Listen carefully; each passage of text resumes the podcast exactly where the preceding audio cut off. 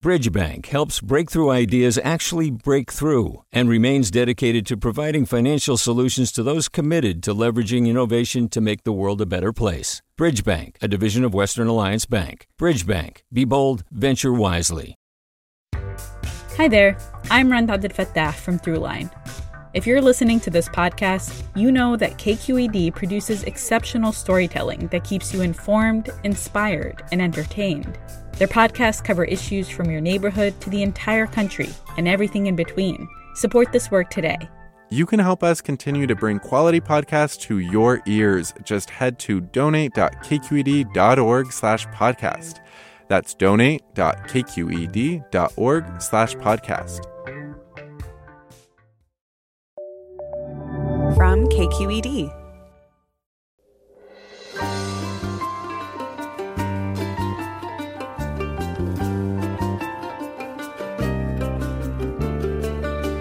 From KQED Public Radio in San Francisco, I'm Mina Kim. Coming up on Forum, ransomware attacks have been going on for a long time, but lately the hackers who lock up a company's data, then demand payment for unlocking them, have gotten more brazen with far-reaching impacts. The latest attacks affected the U.S.'s fuel and meat supply, prompting President Biden to launch a new ransomware task force and announce this morning new strategies for combating the cyber threat. This hour, we break down what ransomware attacks are, why they're on the rise, and weigh Biden's plans for addressing them. Join us.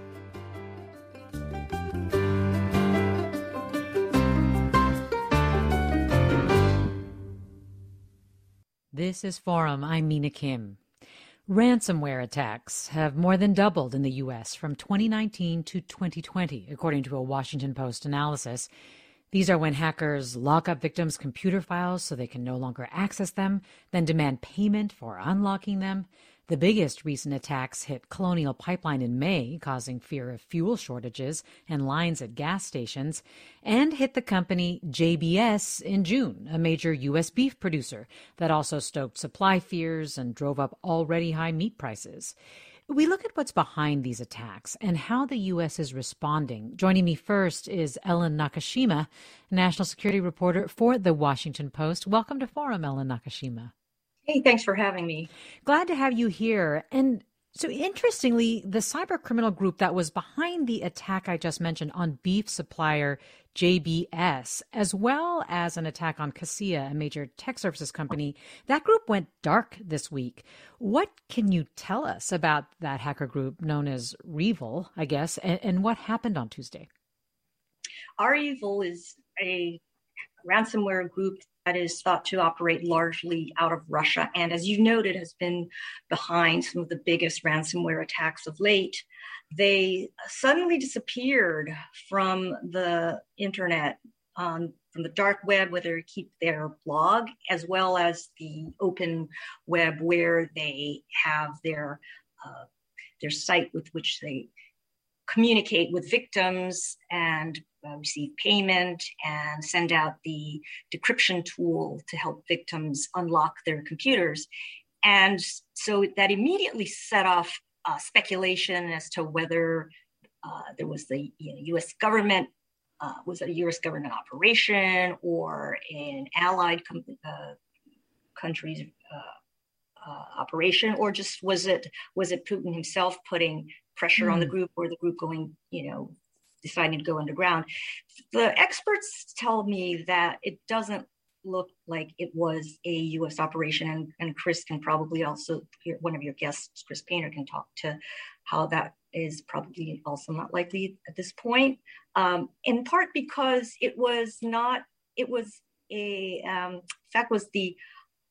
what happened was the IP addresses were no longer resolving, and that looked like it was something that happened at the level of the domain host.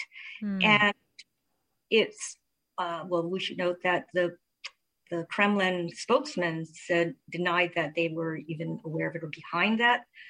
It could well be that it was just the group deciding to go underground. It has done this before, and it reappeared under the name REvil, so maybe they'll come back rebranded.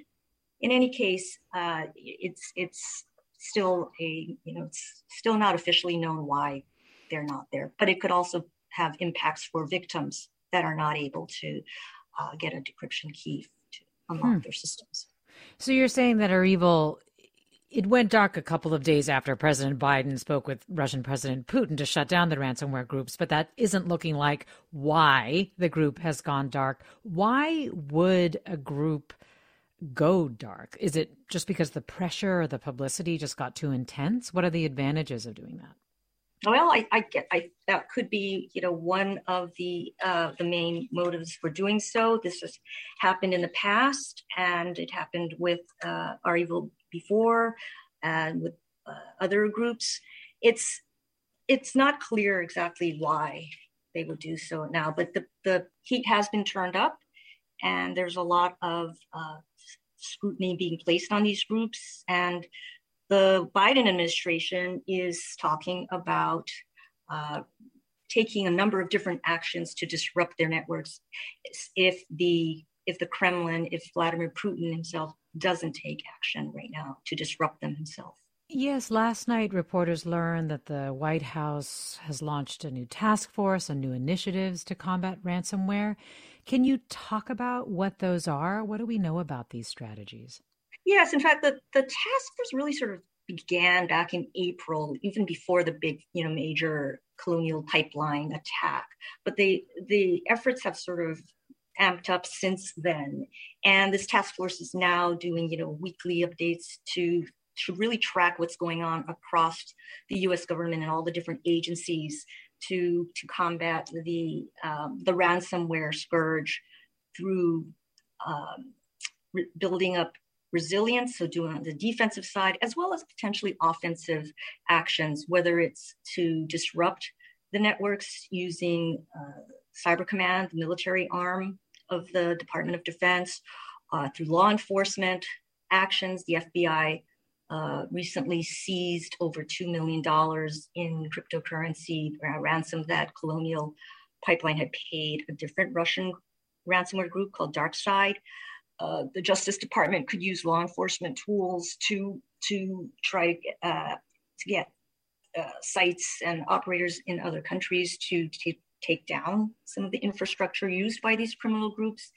So the White House is trying to tackle this on a number of fronts. They say there are, you know, sort of four lines of effort. It includes disruption, resilience, working with, this is important, working with allies and partners in other countries to both put pressure on countries like Russia that often harbor these criminal actors and give them safe haven, even if they're not directing the groups themselves in these attacks.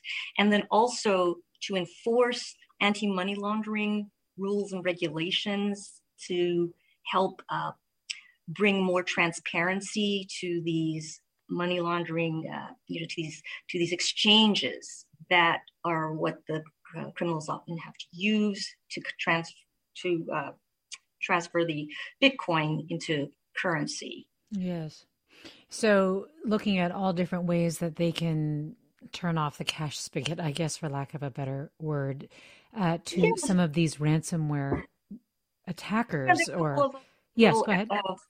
Little initiatives, I don't know if I should say little, but the Department of Homeland Security has launched a website called stopransomware.gov to give victims support and tips and information about where they can go for help if they are victimized by ransomware. And the State Department is offering up to $10 million in a rewards for justice program for information that helps crack down on ransomware gangs. But of course, there's a little catch there. It has to be if the hackers are either directed by or under the control of a foreign government. And oftentimes these criminal groups really are not either acting on their own. They may have some tenuous connections to lower levels of the Russian services, but they're not acting at the direction of the Kremlin. So could you help us understand just how, or put in context for us, this attention that the federal government is giving to ransomware attacks? Have you seen anything like this before?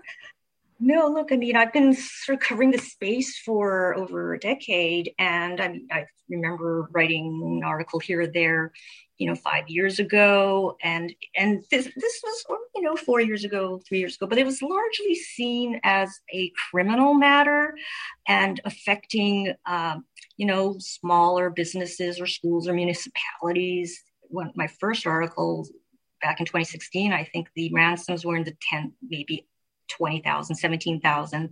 Now they're in the millions. But what really vaulted this into the public consciousness and raised this to a level of a national security threat was the attack on Colonial Pipeline in May, where the country's largest refined products pipeline, fuel pipeline, shut down its pipeline after ransomware snarled up its business network, not its actual operational network, but its business side network. And nonetheless, they shut down the pipeline as a precaution. And that just sent, waves of panic across so many millions of drivers in the Southeast and caused panic buying. I remember I couldn't, find gasoline anywhere in my area to fill my tank. And it raised fears of a major fuel shortage. So that really caught the attention of the public and the U.S. government, the Biden administration. Yes. And shortly after that, you mentioned the JBS attack. So between those two, I mean, this really elevated the issue. Yeah, you're talking about the fuel supply and then the food supply being affected. Before I let you go, Ellen Nakashima, you said something interesting, which is that with the group that was responsible for the JBS attack, REvil, going offline, it doesn't sound like you're saying that it makes the companies they attacked whole again. Can you just let us know where they are left, especially if their systems are still down? Restoring systems that have been hit by ransomware is not an easy issue. And even if they do get the decryption tool, it can still take days or weeks, months, sometimes even to restore the data, depending on how it's been kept and depending on whether the company has had backups. But I do also want to make a point here before I have to leave. And that's there are ways that the Biden administration can try to change the calculus here, and that is, President Biden has met with President Putin.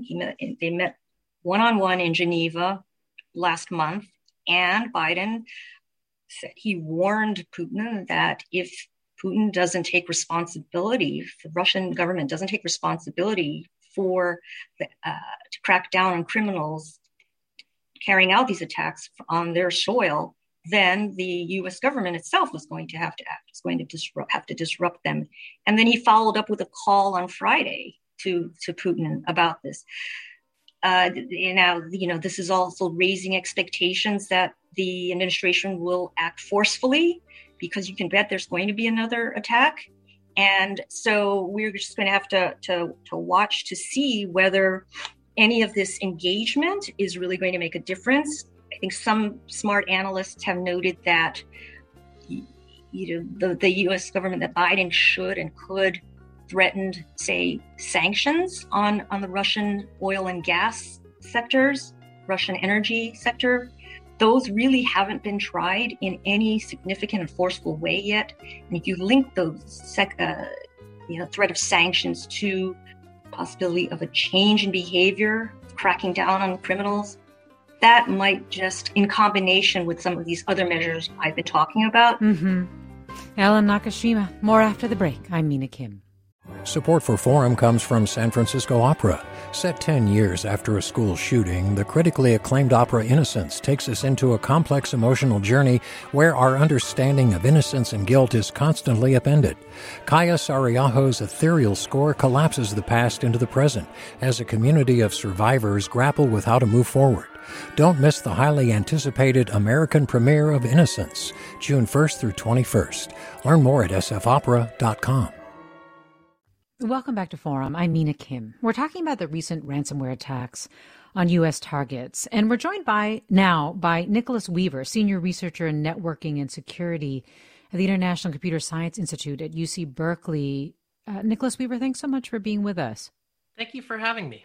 We were just talking with Ellen Nakashima, national security reporter for The Washington Post, who was laying out the latest news and the latest efforts by the federal government to try to address ransomware attacks after two very high-profile ones just occurred in the U.S. with really broad-reaching implications and effects. I wanted to just backtrack a little bit with you. And first, could you just help us understand what a ransomware attack is? Walk us through how an attack plays out, for example.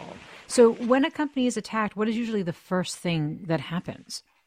So when a company is attacked, they find that their computers are offline. And if they have a good disconnected backup system, they then just basically turn off their computers and go into restore everything from backup. But if the backup was not offline, they're looking at the problem of their data is probably non-recoverable, absent external help. So they tend to contact their insurance company, and their insurance company sets them up with a ransomware negotiator. And so these negotiators basically are a key intermediary in the system, which helps the victim company negotiate with the ransomware gang, often dropping the price by 50%. And then also the negotiators play a huge role in actually securing payment. What is the ransom demand typically? How do they calculate that, these attackers? It's usually just kind of ballpark it based on how big the business is, how many computers, etc. So like REvil was $50,000 a computer in the recent attack, or $70 million to unlock them all. Colonial Pipeline was $5 million. I've heard of others in the $5 million range. And basically what ends up happening is the negotiator has the contacts in order to also pay the ransom. And then the victim company gets the decryptor that may or may not work very well. And hopefully after a couple of weeks is back up online. Why would a company choose to pay the ransom? Because it can be significantly less disruptive than the alternative. That if you're looking at complete data loss because you have backups in your company, but your backups are online, that is, they're connected to the rest of your computer network, often the ransomware gangs will erase the backups first, so you can't restore from backup. And they're also strongly encouraged in many cases by the insurance companies, because the insurance company looks at their cost of payout in this case versus the business disruption. And between the insurance company and the business, they make a decision to pay. Also, it sounds like in some cases, if they don't, they could even go out of business. So that's massive. You can potentially lose all your data. Another thing, though, that's really important to consider is fundamentally, it is not just a ransom problem. It is a cryptocurrency problem. So talk about that a little bit. How do these ransomware attackers, how do these groups get paid? So if you wanted to pay a $5 million ransom, you have basically three choices: banks, cash, or cryptocurrency. The banks refused to support these ransomware gangs because they would view it as an existential risk to the bank itself. You get cut off from banking. We've seen this happen in other contexts. So banks are very conservative. So they'd be unwilling to receive the money on behalf of a ransomware gang. Cash is also obviously a non-starter because $5 million worth of cash is two big suitcases full of $100 bills, and you're going to have to deliver it to Russia. So the cryptocurrencies are the only game in town. It's not that they're particularly good for payments. It's just as payments go, they're the one payment channel that doesn't have either a physical proximity requirement or intermediaries, which will say, thou shalt not pay, do criminal or undesired activity. So they get the Bitcoin.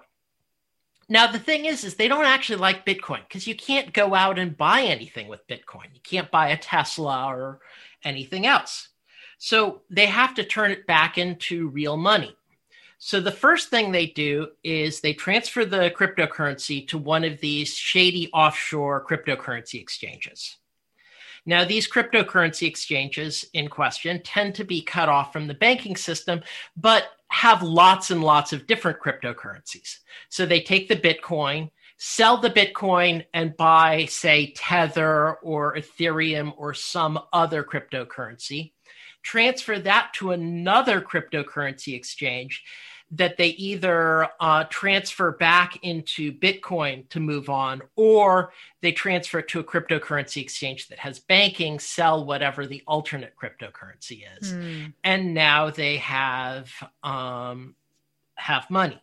I see. And so this depends on two things. It depends on the corrupt cryptocurrency exchanges that are unbanked in order to do what's known as a chain swap. That is, take one cryptocurrency and convert it to another.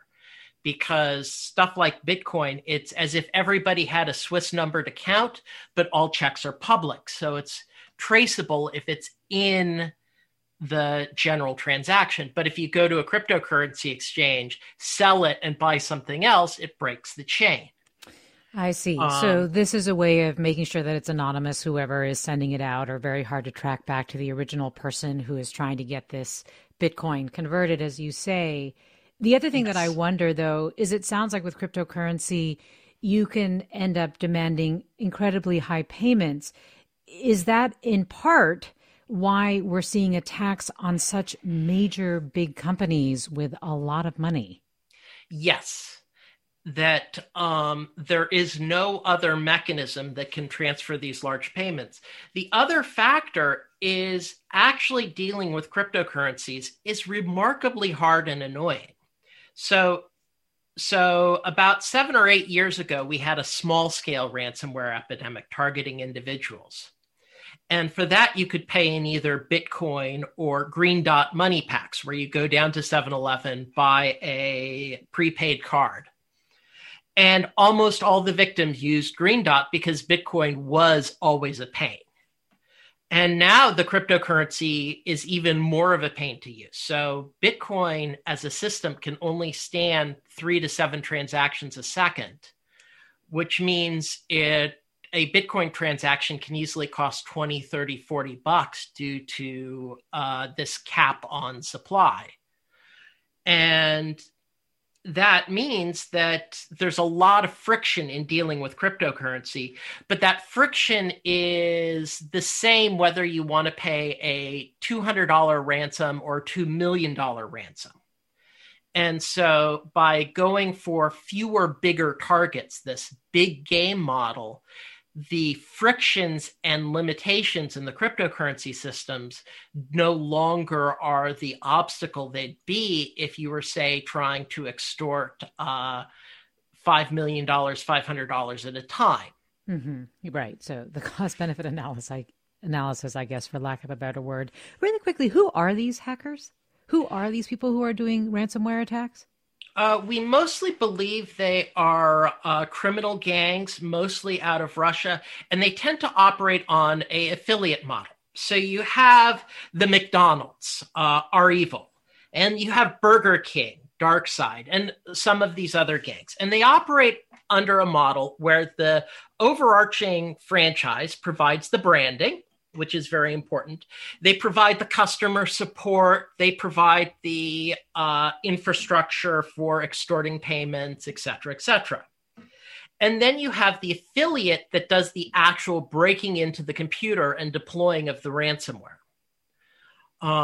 And the affiliate gets like 80% of the cut. And the ransomware gang, however, by being this established party, they've got the links with the negotiators, they've got the money laundering connections, et cetera. And so you have this division of labor, and it literally is like McDonald's franchising. So what you're describing is a really big system with potentially hundreds of millions, maybe billions of dollars moving through it at this point. Yes, it is quite probably $1 billion a year gross revenue industry at this point. And since they don't care about the damage they're doing, the actual damage is probably on the order of 10 to 100 billion at this point. We're talking with Nick Weaver, Senior Researcher in Networking and Security at International Computer Science Institute at UC Berkeley. We're talking about the recent ransomware attacks on U.S. targets, and we're talking about what ransomware attacks are and why they're on the rise and why they're having such broad impacts. And you, our listeners, are invited to join the conversation. What questions do you have about ransomware attacks? Have you or your company been the victim of a ransomware attack? Actually, KQED was in 2017. How should the U.S. prevent these kinds of attacks and try to deal with this system that has basically been constructed around these kinds of attacks? 866-733-6786 is the number to call if you want to join the conversation. Again, 866-733-6786.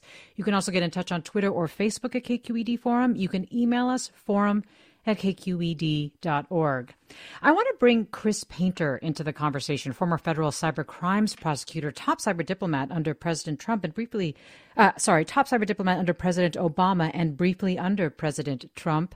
Chris Painter, thanks so much for being here. Happy to be here with you. So Nicholas Weaver has just described something rather scary, I have to say.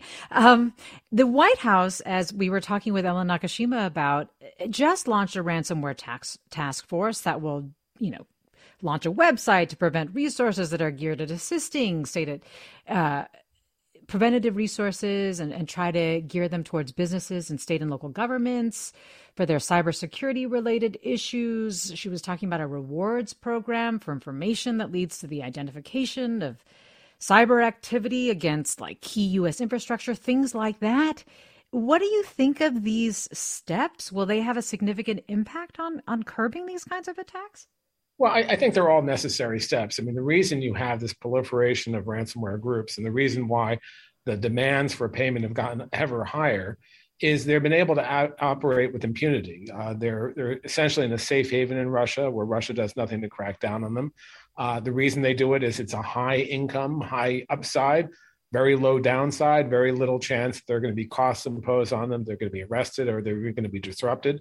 So we need to look at this issue kind of holistically. Every point in the chain, how do we disrupt this model so that it's not that rewarding for them and we do disrupt their systems? And so the steps that were taken today by the White House, and Ellen said that the task force had pre-existed this, and that's good. We did a ransomware task force report, a bunch of 60, former government folks, some people in the insurance industry, some people in the technical industry, back a couple of months ago, and we started it back in January. And that's separate from this one that was just... Yeah, this was a ransomware task force that was really private sector, and some government people participated too. But this was started back in January, whereas Ellen and I think your other guest also said, look, there was ransomware, there's been for a while, but it didn't have the level of importance that it does now. And one of the first recommendations we had, and we had about 40 of them, was that you had to treat this as a core national security issue. Now, we've been worried about nation state attacks, and there have been things like solar winds and other big things that Russia or China have been responsible for over the years. But this really, is something that affects everyday citizens. It interrupts, disrupts critical infrastructure like the Colonial Pipelines attack. So, and we did it before that happened. We put out this report. I think Colonial Pipelines happened a week later, so that drew a lot of attention to it. And I think what we've seen is the federal government doing exactly that. We've certainly been in dialogue with the federal government, and one of our recommendations is you need an orchestra conductor. You have lots of good work from the interagency, from the Treasury Department with sanctions, the State Department in this rewards program. They just announced the Homeland Security and a whole host of things they do, and Justice and some of the work they've done. But you need someone at the White House who are pulling all these things together and making sure it is a sustained effort. And indeed, that's one of the things they talked about today, and that's important. Well, the other Yes, go ahead, please. I was just going to say, to me, the most important thing is what we've seen from President Biden and him. You know, it was unthinkable probably 2 weeks before the, before the Colonial Pipelines attack. And I've been doing cyber things in various capacities for about 30 years now, that it would be the main topic or a main topic at the G7 summit, at the NATO summit, at the US-EU summit, and then really the main topic with President Putin and President Biden. And he's doing exactly what he needs to do. He's first treating it as a priority. And second, he's setting expectations. He's saying to President Putin, we cannot afford to let these things happen. We cannot allow you to provide safe haven for these what appear to be criminals, not operating at the direction of the Kremlin. But that doesn't absolve you. You know, responsible states control what comes from their territory. So that message that was reinstated or restated when he had his recent phone call with a consequent threat. You know, we're going to do something about it if you don't. Is important. Yes. But can you help us understand what Russia's interests are? Why do they let these things go on? Why do they provide safe haven? It's a good question. I used to chair something called the G8. When it was a G8, Russia was in a high-tech crime group. And I, as a prosecutor, dealt with Russia for a while. And they've never really been cooperative on cybercrime at all. And there's three reasons for that. One, sometimes it's done in the direction of the Kremlin. Again, that doesn't seem to be the case here. The other is corruption, which certainly happens in Russia, where the criminal groups are paying off people. And the third is that when it's disrupting Western states, when it's not attacking Russia itself or Russian interests, it kind of plays into Putin's larger views that, you know, disrupting Western democracies, causing confusion and chaos plays into their larger picture. So as long as they weren't going after Russian things, it was allowed. It was tacitly allowed, and that allowed these groups to flourish in that environment where they really didn't risk any harm. We're coming up on a break, but then what leverage does the U.S. have? Like, how can they get Russia to really comply? Well, I think a number of things. President Biden said what our expectations clearly are. We could amp up sanctions. Now that hasn't worked necessarily in the past, but I think sanctions that actually affect Putin's money flows or his cronies or things he cares about. We can take our own action to disrupt these groups, even within Russia. Won't be able to arrest them, but at least disrupt them. We can work with our partners and allies, and Ellen Nakashima mentioned this, and I think that's critically important to put pressure on Putin, because he'll only act if it's in his interest, either because it's in his beneficial interest or because he's avoiding a greater harm. So I think there's a lot we can do, and we started down that road, and we just need to continue. We're talking with Chris Painter, former federal cybercrimes prosecutor, top cyber diplomat under President Obama and briefly under President Trump as well. We also have Nick Weaver with us, senior researcher in networking and security at the International Computer Science Institute at UC Berkeley. I see calls and comments coming in, and I will get to them right after the break. And if you want to join the conversation, again, that phone number, 866-733-6786, 866-733-6786. Our email address, forum@kqed.org. You can also post your comments on Twitter or Facebook at KQED Forum. What questions do you have about ransomware? How should the U.S. prevent ransomware attacks? Have you or your company been the victim of one? You can let us know. You're listening to Forum. I'm Mina Kim.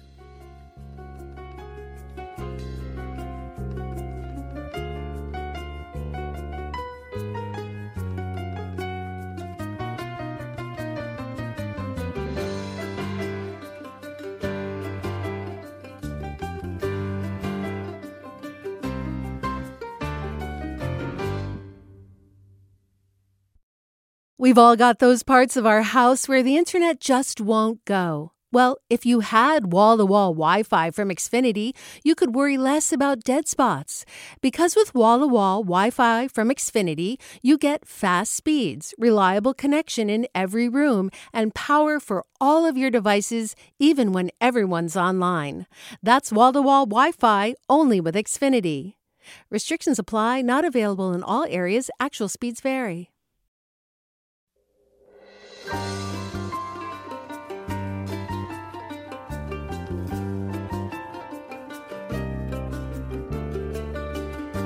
Forum's launching a book club where we'll announce a monthly book pick, then you read with us. You can post your reflections in the hashtag read with Forum. This month, it's Maceo Montoya's novel, Preparatory Notes for Future Masterpieces. Read it by July 22nd, then join the show to share your questions and reflections with the author.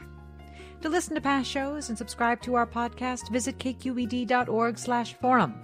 For the latest updates on our programs and guests, find us on Facebook and follow us on Twitter. We're at KQED Forum, and you can follow me at mkim, reporter.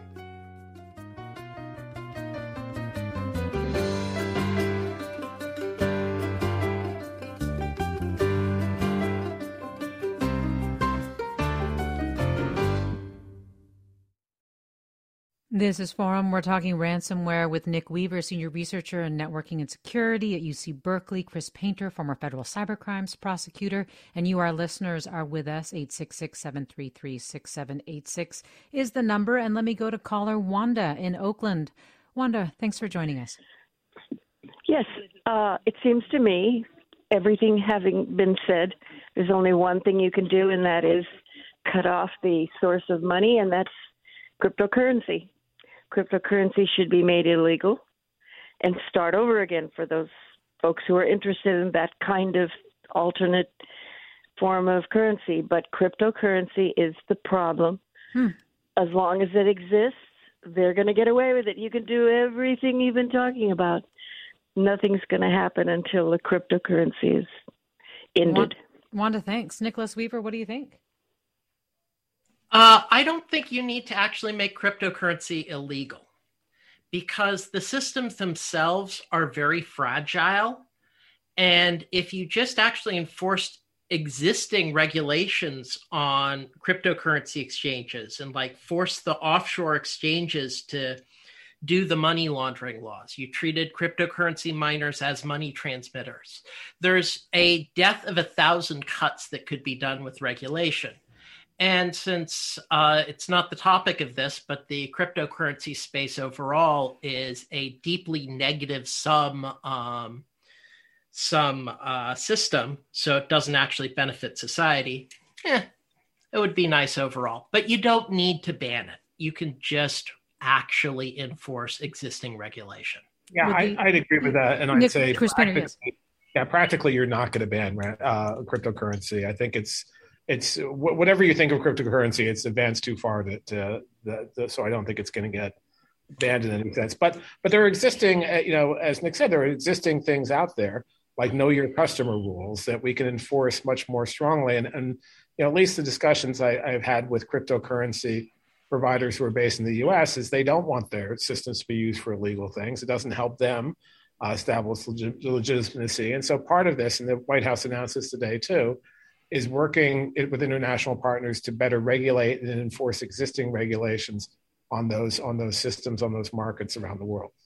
What about banning ransom payments, Chris? Well, that's a very good question. The one I mentioned, this task force that we were on, this 60-person task force, and in 3 months, the one thing we couldn't reach a conclusion on, a consensus on, was that issue. And you could argue certainly that if you ban the payments outright, then the criminals are going to get starved and they won't do it anymore. But the problem is you also cause a lot of harm to the potential victims or the actual victims. So, for big corporations, you might say, well, they should have known better. They should have taken better security.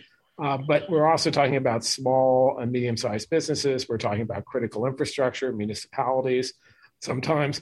So we need a glide path to get there. We need to be able to provide the victims more resources. That was one thing that was announced today. So they know where to call and what to do about ransomware. And we need to if you pay ransomware, you need to report it. That's something we've advocated for as well. I think there are factors you need to consider before you ban them outright, because I think it has some second order effects. Let me go to caller Ron in San Francisco. Hi, Ron.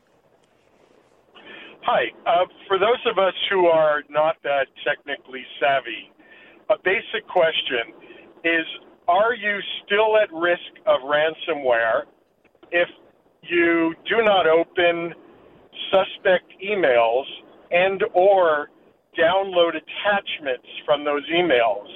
So there are two separate questions there, opening the email or downloading what attachment there is, thinking it's from someone that you need to download something from. Ron, thanks. Nicholas Weaver. Yes, there's a lot of other ways that ransomware gets in systems. So like with Colonial Pipeline, it got in through an unsecured VPN endpoint or poorly secured VPN endpoint. For the Kaseya business or Kaseya victims, they were victims who were doing everything right. They were outsourcing their IT structure to professionals because they were small and medium businesses. And the attackers exploited the update mechanisms and the management tools in order to infect the victims.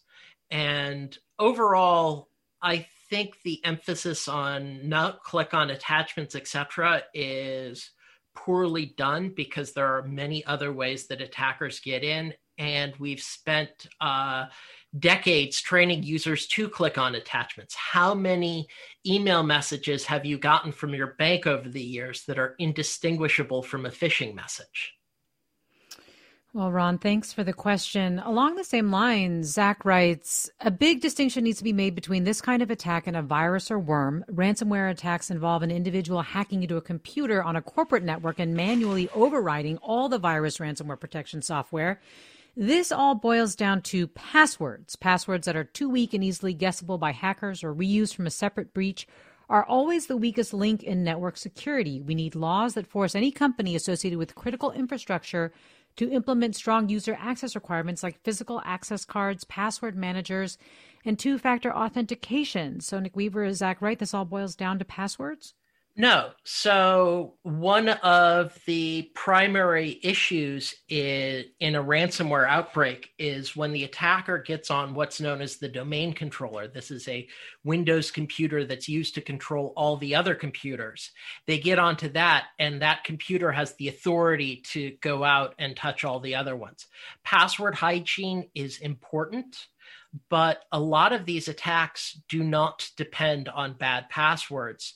And that's one of the problems we're facing is this is such a high revenue source now that attackers could spend $1 million to get a 0-day exploit. That is a attack that nobody has a defense for yet and use it and make lots of money that way. And the distinction between worm and ransomware is messy to say the least. So, the WannaCry worm of a couple of years ago was a apparent ransomware payload. It just got out early and spread worldwide before the attackers in question were able to make sure that the ransomware payload worked. At the same time, we had the NotPetya worm a couple weeks later, which was fake ransomware. It was a Russian attempt to disrupt the computers of anybody who pays Ukrainian business taxes, but it was disguised as ransomware to give it a veneer of plausible deniability. I see. Well, I do want to ask you, Chris Painter, about what ended up happening with the ransom that was paid by Colonial Pipeline.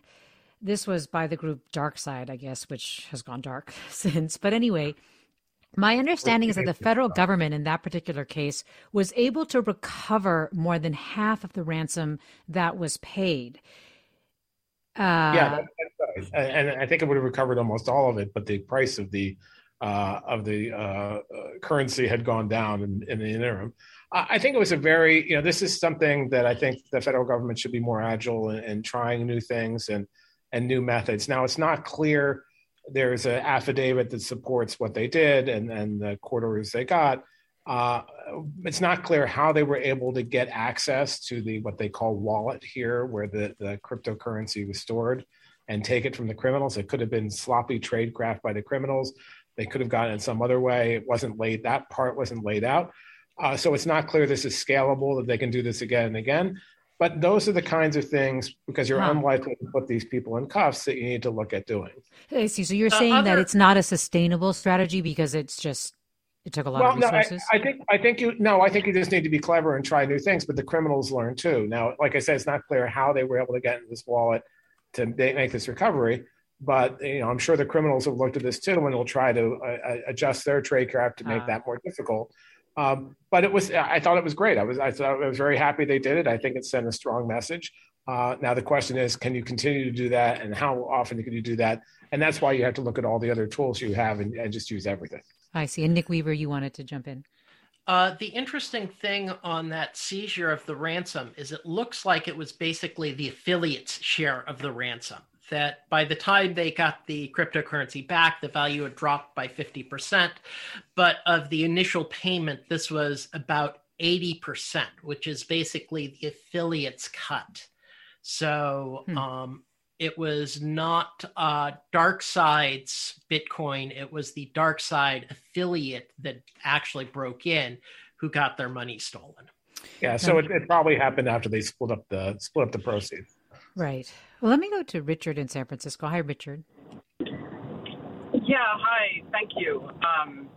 So my question is that, you know, it's quite easy. Excuse me. I'm a computer science teacher here in the Bay Area, and I've sort of looked at this problem in that context. But I also think about it from a commercial perspective. It's very easy to put your business online, but the sophistication of these hackers, you know, is way outpaces the sophistication of the most common package to put your business online.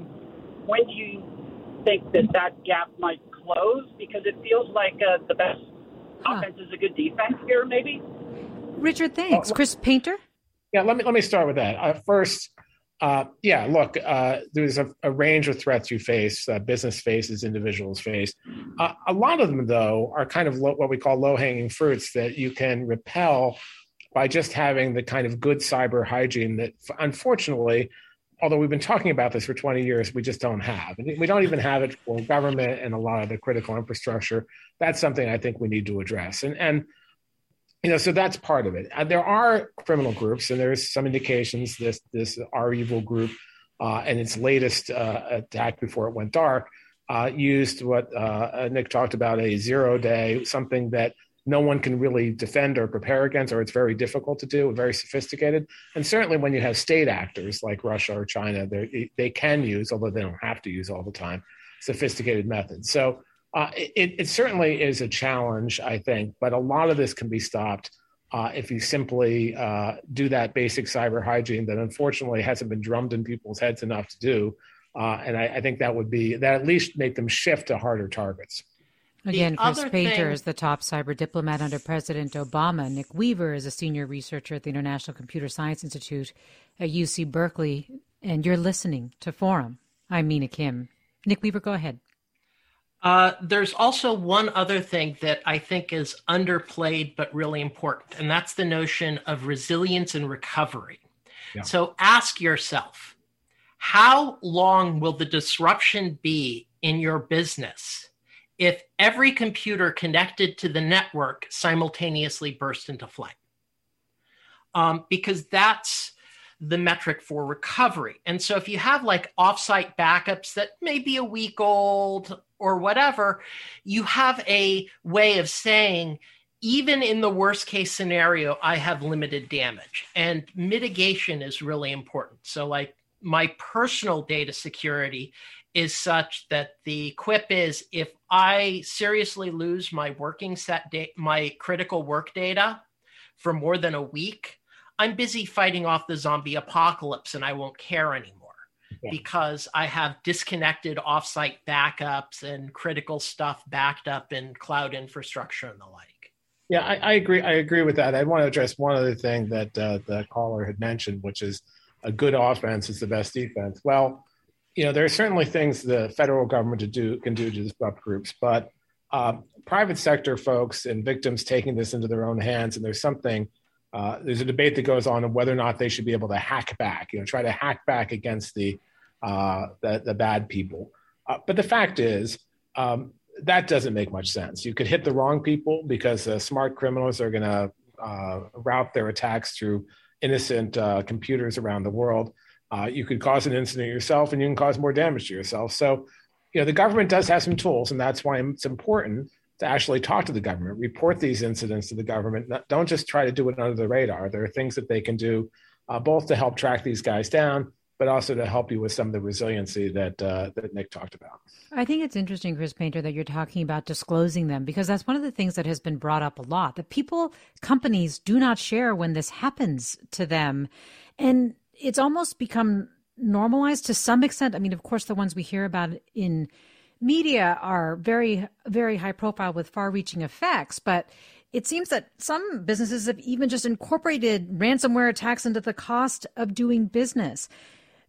I guess what I'm wondering is, Chris Painter, what concerns you most? What is the gravest risk you see to ransomware that requires this kind of response, as opposed to what a lot of companies have done, which is pay the ransom? Look, if it's ordinary cybercrime, and I think that's serious too. I used to prosecute those kinds of cases. I think that's important too, because you want to track down the criminals and all the other things. But cybercrime is often financial. You're making some money. The difference with what we've seen here is it's not just the extortion element where you're taking their data, which is part of ransomware too, and you're holding that hostage. But it's making the systems unusable, locking the systems, and we're talking about things like Colonial Pipeline, which is a critical infrastructure, things like meat processing plants, potentially healthcare systems. In Ireland, their healthcare system was disrupted.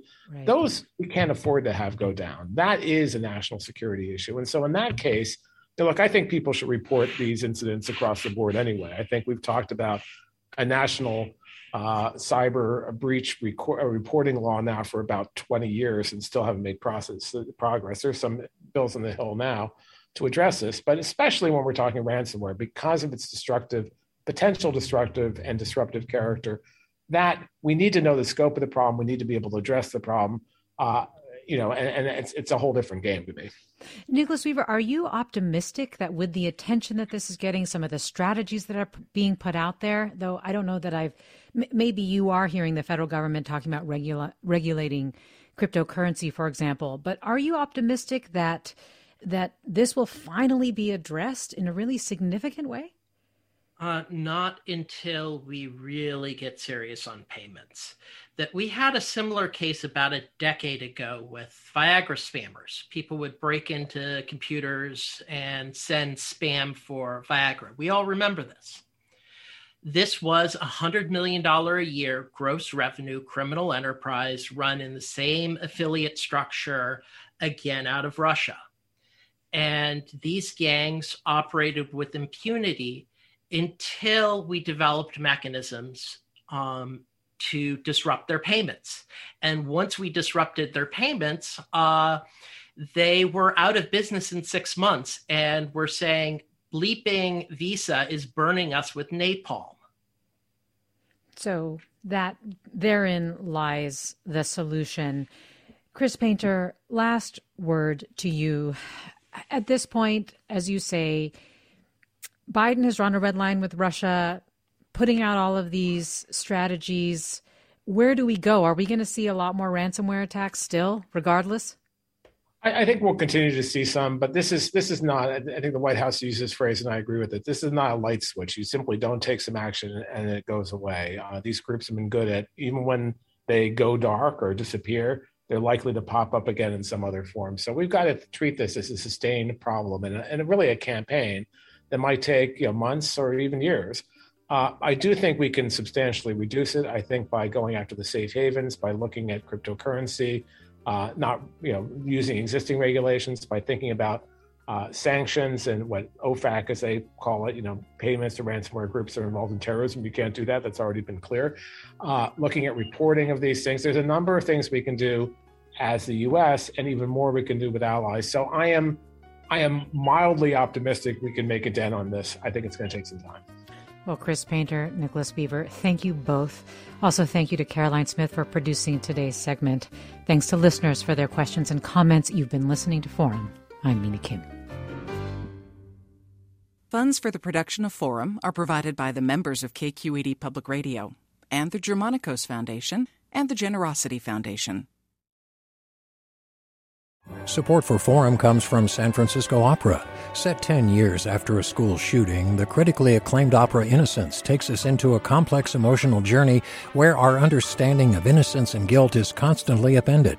Kaya Sarriaho's ethereal score collapses the past into the present as a community of survivors grapple with how to move forward. Don't miss the highly anticipated American premiere of Innocence, June 1st through 21st. Learn more at sfopera.com. We've all got those parts of our house where the internet just won't go. Well, if you had wall-to-wall Wi-Fi from Xfinity, you could worry less about dead spots. Because with wall-to-wall Wi-Fi from Xfinity, you get fast speeds, reliable connection in every room, and power for all of your devices, even when everyone's online. That's wall-to-wall Wi-Fi, only with Xfinity. Restrictions apply. Not available in all areas. Actual speeds vary.